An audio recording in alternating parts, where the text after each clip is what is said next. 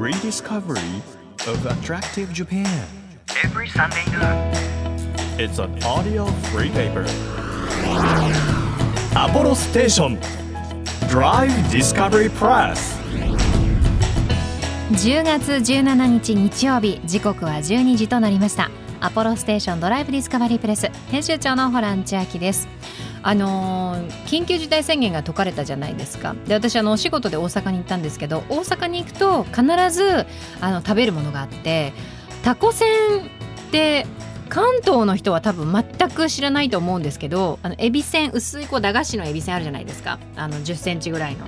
あれの中にたこ焼きが3つぐらいこう挟まってそれをこうサンドして食べるっていうものなんですけど大阪に行くたびにそのわなかのタコせんなんですけどわなかのタコせんを食べて帰るっていうのがすごい仕事のモチベーションになっててこの間もそれを食べて帰っていや安定の美味しさだったなっていうやつなんですけど皆さんこの土地に行ったらこれ絶対に食べて帰るみたいなのありますでしょうか？ありましたらぜひあの番組ホームページあるいは「ハッシュタグ #DD プレス」で教えていただけると嬉しいです。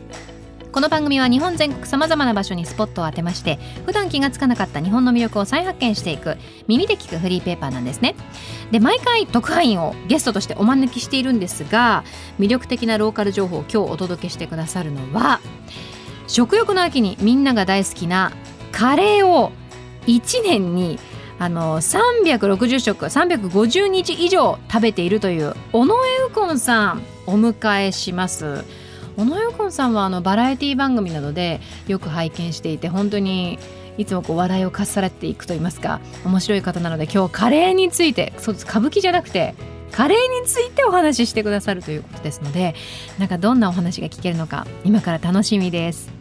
1ページ1ページ紙面をめくるように輝きあふれる日本各地の情報と素敵なドライブミュージックをお届けします。音のフリーペーパーアポロステーションドライブディスカバリープレス。今日もどうぞ最後までお付き合いください。アポロステーションドライブディスカバリープレス。この番組は出光興産の提供でお送りします。耳で聞くフリーペーパーアポロステーションドライブディスカバリープレス。改めまして編集長のホラン千秋です。今日の特別特派員はカレーをこよなく愛していらっしゃるという尾上右近さんです。よろしくお願いいたします。カレー愛してます。はい。のっけから。愛してます。はい。一年に350日ははい。カレーをはい召し上がってるんですよね、そうなんですね。まああの360食っていう風に言ってますけども。360食そうですね。うん。まあ日数に計算したらまあおそらく350日ぐらいなんですけど、うん。はい。まあ一日に2食とか食べる時もあるので、うんいつも家にストックしてるのは何カレーですか？これはですねチェッター品と言われる。ジェッター品？チェッター品。ジェッター品。あチェチェです。チェはい。ごめんなさいね。いえチェアクリル板という障壁が。ゲゲバラのチェです。はい。チェゲバはい、チェッター品、はい。これはどういうカレーなんですか？これはミャンマーのカレーなんですけども、えーミャンマーのカレこれはもう手羽元が2つ入ってゴロゴロっとこう本当にあの無添加なんですけど、はい。正直やっぱり無添加ってこうリスクがあるわけですよ。味としての、ーあそうなんですね。やっぱりその体に優しいっていうことはある意味魅力半減する可能性もはらんでる。でもこれは本当無添加なのにもかかわらずですね、このカレーは本当にこう手作りで目の前で作ってもらったかのようなクオリティ。でちょっと酸っぱくって酸味があって、でしっかり辛いんですよ。うん。辛めがお好きなんですか？あやっぱり辛いのが好きですうね。ん。で例えば卵とかヨーグルトとかはい。そういったちょっと乳製品系と混ぜてまろやかにして食べるっていうのが好きなんで、うん。だちょっと自分が食べられるちょっと限界を超えた辛さにしといてでその乳製品をもってしてこうちょっとも戻ってもらうっていうかせマイルドにして。なるほど。は辛さを制していくわけい、ですね。そうなんですよ。それがもうたまんなく好きです。ええ面白い。これがいつも常備されてるわけですね。これはもう常に常備されてますし、はい。僕はもう各方面で好きだっていうお話をしてたらもうこの会社の方からですね、はい。送っていただいて もう夢のような段ボール一箱チェッター品っていうもう開けた瞬間気絶するかと思いましたね。嬉しすぎて。うん。するかと。しませんでした。今全部あうって言うともう次先読みされて言われるっていう。いやごめんなさい。いえとんでもない。気絶はしませんでした、しなかったですね、はい。ちなみにそのカレーとの出会いっていうのはどこになるんですか？もうこれでハマりましたっていう。そうですね、はい。まあこれはやっぱりこう家庭でも母のカレーは好きだったんですけど、はいまあ、お店でいただくカレーっていう意味では歌舞伎座の楽屋口の真向かいにあるうん。ナイロレストランっていうカレー屋さんがあるんですけど、はい。そこのムルギランチっていうもう定番のメニューがあるんですよ。ムルギランチ。ムルギランチ。ムルギランチ。これはもうランチと言ってるんですけども、はい。あの夜でも出てくる、おお、ええでもうメニュー出してくれないんですよこのお店もう。あのもうムルギランチかなって聞いてくるっていう。じゃあ出てくる方はムルギランチを頼まれるっていうことなんですね。そうです。だから初めて入ってあなんだろうこの店っていう、あインド料理の店なんだっていうような感じの情報で入ってくるとはい。もうその人はムルギランチかなって聞かれたその圧によって「はい」と言ってしまうんですよ。はい以外答えられない。と単なる洗脳なんですけど めちゃくちゃ美味しいんで。へえどういうタイプのカレーなんですか？これもチキンなんですけど、はい。大きいチキンがこうしっかり煮込んであるのが真ん中にドーンと入ってて、うんうん。でお芋とかキャベツとかが周りにこうちょっと付け添え添えられてるんですけど、はい。これをねぐちゃぐちゃにして完全に混ぜて食べるっていうスタイルなんですよ。ここのが本当きっかけではい、カレーに目覚めたっていうか気がついたらまあ楽屋からも近いですし、うん。であの取りに行ってもらえば楽屋でも食べられるんですよ。はいはい。なんでこうまあもう自然とそのムルギランチで目覚めたっていうような感じですね。今月ははい公演は歌舞伎座はでい。ありますはい。ね、はい、もちろんこのナイルレストランのムルギランチもええ。よく。そうですね。しょっちゅういただいてますし最近ではそのチキンマサラっていうまた別のチキンの辛味炒めみたいなはいはい。それもすごい酸味が効いてるんですけど、うん。それも大好きで,、はい。でそのムルギランチの途中からそのチキンマサラを混ぜながら食べるっていうのが結構最近では激推し、あとエビカレーっていうのも最近ちょっと美味しくなってきてますね一番一番辛いんですよ。ナイルレストランの。ナイルレストランでそれが大好きなんですけど。でもこういう時期ですからねお店で食べるっていうよりはテイクアウトで楽屋でいただこうかなと思ってるんですけど。なるほどね。またお店の方もねすごいもう僕のこと可愛がってくれてるんで、はい。話しかけてきてくれちゃうんで、はいはい。テイクアウトで楽屋でと思うんですけど楽屋困ったことに猿之助さんと同じ楽屋なんではい。ちじゃあ。ょっとナイル臭漂わせるわけにはいかないのでその辺の葛藤もございますえそれは怒られるんですか食べてるものによってナイル臭してるぞってなったら可能性なきにしもあらずですねいやいやそんな真面目な感じはないですけどどっちね分かんないのよわかんないそれが歌舞伎の歌舞伎の世界の分かんない感じですよねそれいわゆるいやいやあの右近さんが分かんないあ僕ですか右近さんが分かんないあそうかどうしたらいいあーおかしいでもあのこれ全国日本全国で聞いてらっしゃる方がいるんですけど、これ衝撃的で忘れられないっていうのはありますかそうですね難しいですね。もう非常に難しいです。やっぱりナイルレストランになっちゃいますよね。原点に戻ってくるんですね。原点ですね。原点に戻ってくるんそうだなんです。よやっぱりその歌舞伎も好きでいろんな演目いろんなお役にチャレンジさせていただいたり、お芝居見て感動したりするんですけど、やっぱりその曽祖父の六代目菊五郎っていうその歌舞伎俳優の、はい。まあ、舞踊の作品が映像化して残ってるものがあるんですね。それ3歳の時に見てその衝撃で今歌舞伎をやらせてもらってるんですよ、うん。それとやっぱり匹敵するっていうかその衝撃でまあいろんなカレーもあるしいろんな歌舞伎もあってそれぞれ魅力を感じるんですけどはい。やっぱりその時に受けた衝撃の力っていうのが一番こう自分が好きな状態でいさせてもらえるっていう原動力だったりとかもうそれがこう原点なんではい。そういう意味ではやっぱりナイルレストランになっちゃいますね。悔しいんですけど、どこに浮気しても最終的に帰ってくるのはナイルですもう絶対戻るよっていうことで。絶対戻ればいいとはあの人だったら言わないと思いますけど、まあもちろんはい。あくまでもこれはカレーの話なんでね。はい、許していただきたいと思います。カレーについてここまで伺ってきたんですけれども、ええあの歌舞伎についてもちょっと伺えたらなということで今月はどんな演目にご出演されてるんですか？これは僕はですね、はい。えー松竹は湯島の影学というお芝居なんですけど、まあ、コメディです。めちゃくちゃコメディでなんか天丼ってあるじゃないですか。あの同じことを繰り返すっていうあ,、いはい。れをめちゃくちゃやります。みんな。へめちゃくちゃやってもう例えば？えっと体が2つ欲しいものじゃわいっていうの一人が言い出すと、はい。みんながそれをやるんですけど、うん。そこまで徹底してやられるとちょっと笑っちゃうっていうような歌舞伎でもこんなコメディで、うん。なんかふざけてなんかその時のこう思いつきでやってるようなラフな感じの演目ってあるんだと思ってもらえるようなものなんですけどはいはい。僕はそんな中でもちょっと割と最終的にはシビアになる、まあ、ヒロインといいますか、あのその中でこう出てくるあの娘の役なんですけど、はい。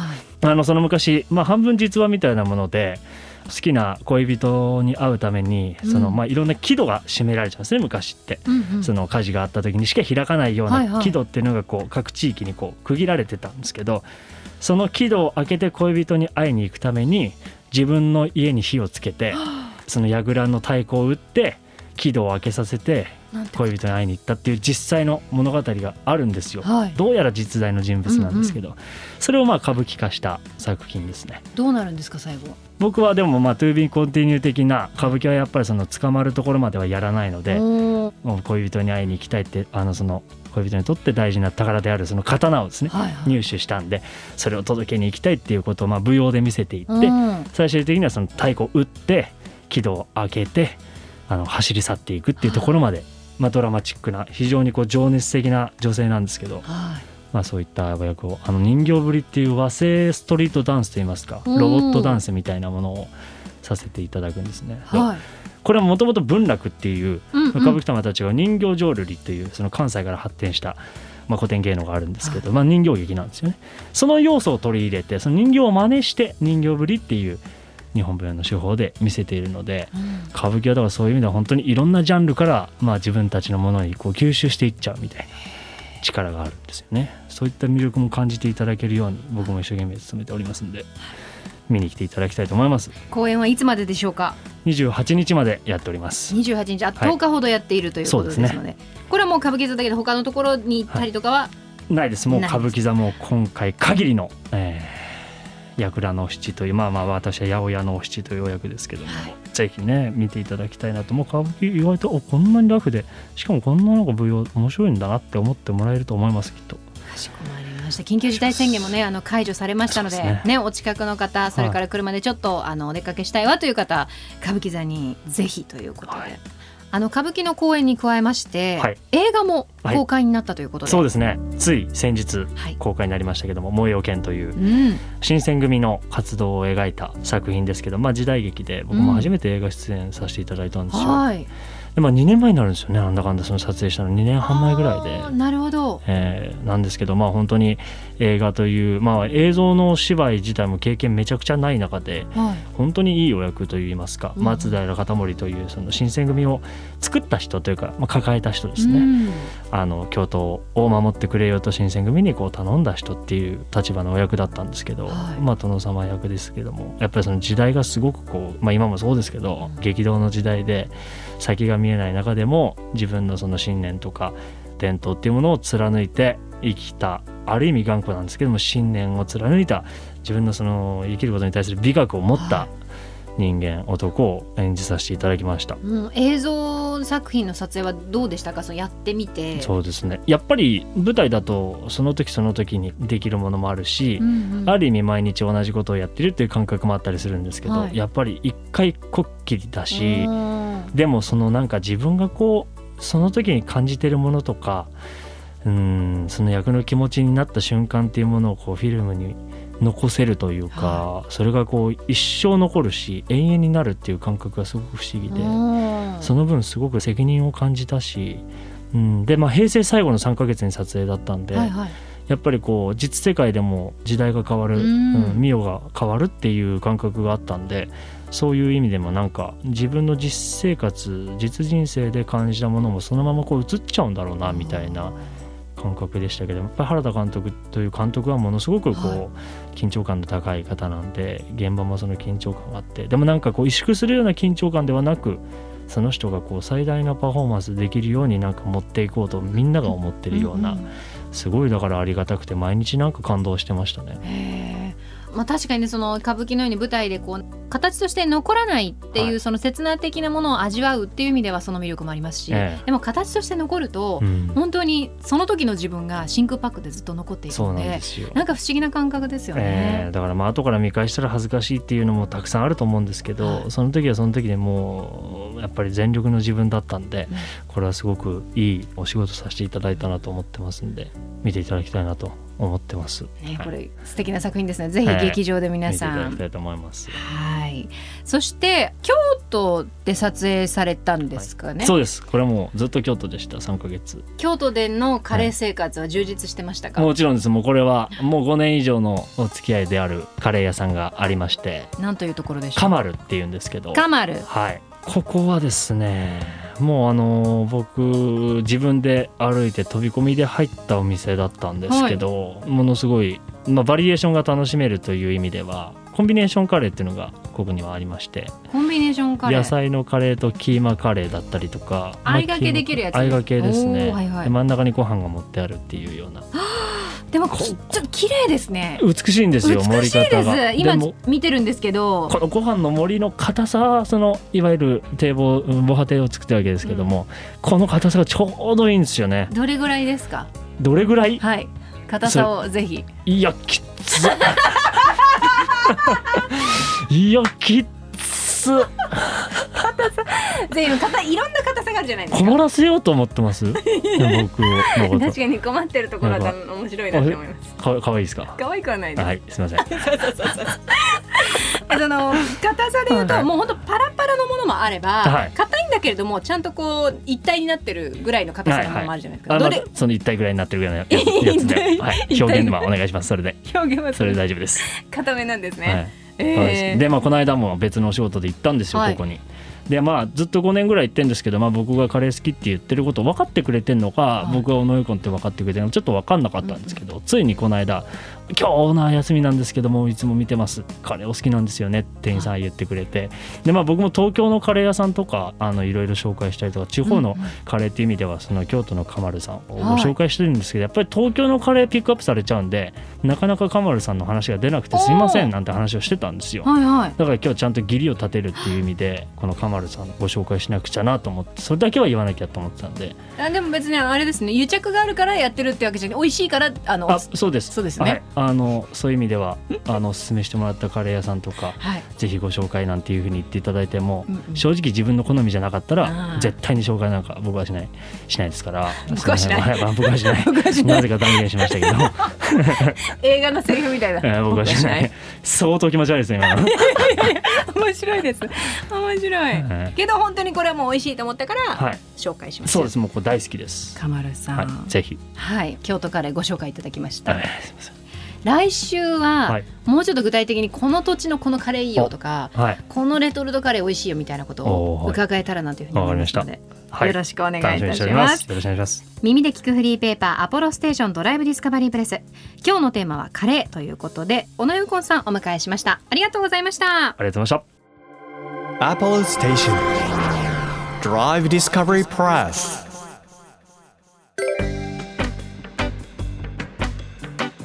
ここでアポロステーションからのお知らせです。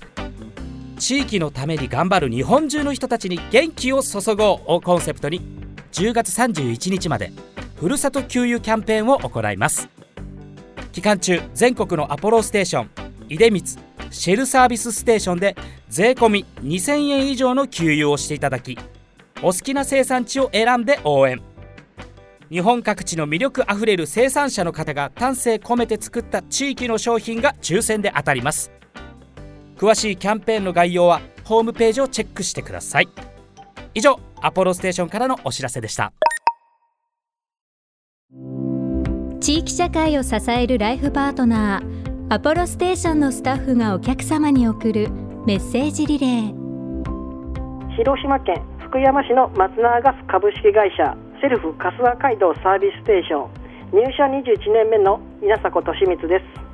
福山市は広島市に次ぐ第2の都市ですが都市部を少し離れれば豊かな自然も広がっています。特に江戸時代から塩町の港として栄えた友の浦という町は今も当時を忍ばせる町並みが残っています。スタジオジブリの崖の上のポニョの舞台にもなった場所でのどかな港町の美しい風景がとても素晴らしい場所です。福山市にいらした際はぜひ当店にお越しください。アポロステーションセルフ春日街道サービスステーションぜひご来店お待ちしております。あなたの移動を支えるステーションアポロステーション東京 FM からホラン千秋がお届けしてきましたアポロステーションドライブディスカバリープレス。今日は俳優の尾上右近さんとカレートークをお届けしたんですけれどもいやもう安定の面白さでしたね右近さんねあのー 行ってみたいなってこうお話を伺ってて思ったのはナイルレストランね銀座の来る人来る人お店の方が「ムルギランチですか?」というふうに聞かれるのでもうそれを選ばざるを得ないというくらいこの定番のムルギランチ私もちょっと銀座行ったらきたいなっていう風な気がしました。あとなかなかねこう銀座とかあのお店行けないように行くのちょっと控えてますという方はレトルトでチェッターヒンというカレーが美味しいという風に情報いただきましたのでぜひ皆さんも召し上がってみてください。アポロステーションドライブディスカバリープレス。この番組では皆さんからのおすすめの場所やお気に入りの景色地元の美味しいものなどいいもの情報をお待ちしています。で皆さんもですね番組専属リスナー特派員としていろんな情報を番組サイトからお寄せいただければと思います。で SNS でもハッシュタグチェックしています。ハッシュタグアルファベットの ABC でですね。でででカタカナでプレスというふうにつけていただけると私もそのハッシュタグフォローしますのでお願いします。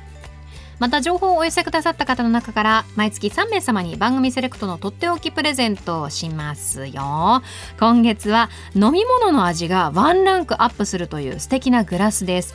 繊細な口当たりの東京の聖徳ガラスさんですね。薄張りタンブラーのセットを3名様にプレゼントいたします。欲しいという方はメッセージを添えて番組ホームページからご応募ください。